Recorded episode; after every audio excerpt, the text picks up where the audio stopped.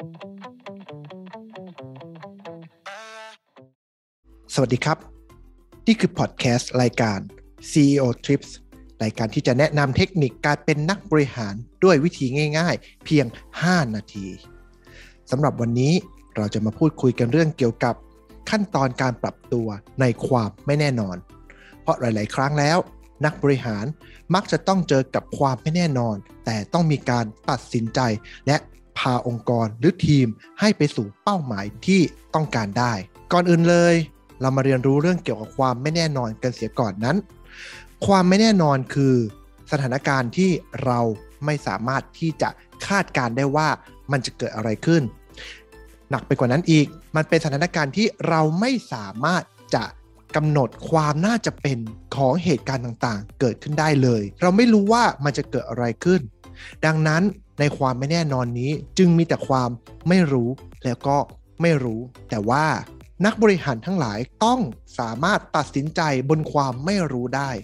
ทีนี้เราจะทำได้อย่างไรนั้น มันขึ้นอยู่กับว่าเทคนิคในการเรียนรู้ของนักบริหารต่างๆ เพราะฉะนั้นเนี่ยเราต้อง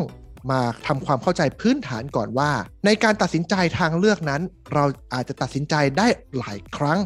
ซึ่งถ้าเราตัดสินใจแล้วพบว่ามันไม่ใช่ทางออกที่ดี เราก็ทำการตัดสินใจใหม่ จนกว่าจะพบทางออกที่เราต้องการนั่นเอง ก่อนอื่นนักบริหารต้องเชื่อในเรื่องเหตุต้นและผลลัพธ์ก่อนว่า ทุกอย่างในโลกนี้ต่างมีเหตุผลเป็นของตัวเอง อดีตเป็นสาเหตุเป็นผลใน ปัจจุบัน ในขณะที่ปัจจุบันก็จะกลายเป็นอดีตของอนาคต ในปัจจุบันนี้ไม่ว่าจะเกิดอะไรขึ้น มันย่อมมีเหตุผลมาจากอดีตเสมอ และในปัจจุบันเราจะตัดสินใจอะไรก็ตาม มันย่อมก่อให้เกิดผลลัพธ์ที่เกิดขึ้นในอนาคตเสมอ เช่นเดียวกัน ด้วยพื้นฐานความเชื่อแบบนี้นั่นเอง จะทำให้เราเรียนรู้ในอดีตว่าอดีต สอนอะไรเรา แล้วจะทำให้เกิดอนาคตเป็นอย่างไร ในการปรับตัวบนความไม่แน่นอนที่เราจำเป็นจะต้องทำการตัดสินใจอย่างเข้มข้นนั้น ก่อนอื่นเลย เราต้องเริ่มต้นทำความเข้าใจเสียก่อนว่า ในอดีตเกิดอะไรขึ้น มันเป็นมาอย่างไร สิ่งนั้นมันก่อให้เกิดอะไรเป็นผลในปัจจุบันบ้าง เพราะฉะนั้นแล้วการทำความเข้าใจไม่ว่าจะเกิดจากการรับฟัง เกิดจากการสังเกต เกิดจากการค่อยๆคิดพิจารณาถึงเหตุการณ์เรื่องราวต่างๆ นั้น จึงเป็นเรื่องที่สำคัญมากสำหรับนักบริหาร เมื่อทำความเข้าใจแล้ว เราต้องทำการแปลความหมายของเหตุการณ์ที่เกิดขึ้น ว่าเหตุการณ์นั้นมันกำลังบอกอะไรเรา เหตุการณ์นั้นมันทำให้เรารู้อะไรในเชิงลึก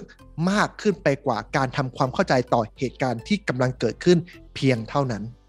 เพราะฉะนั้นเมื่อเราแปลความหมายเสร็จแล้ว เราจะรู้ว่าอดีตที่พัฒนามาจนถึงปัจจุบันนั้นเนี่ยมันเกิดอะไรกันขึ้น ในขณะที่เราเองต้องการที่จะพัฒนาอนาคต หรือขับเคลื่อนอนาคตให้อยู่ในรูปแบบที่เราต้องการบนความไม่แน่นอน สิ่งที่เราต้องทำก็คือการตั้งสมมติฐานเพื่อออกกิจกรรมตัดสินใจ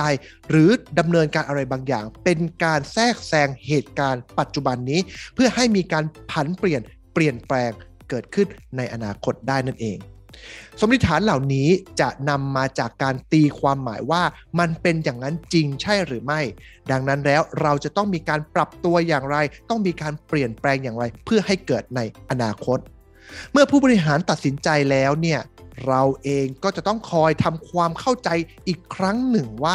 สิ่งที่เราตัดสินใจไปแล้ว เราลงมือทำไปแล้ว มันเกิดอะไรขึ้น ตีความหมายใหม่ แทรกแซงใหม่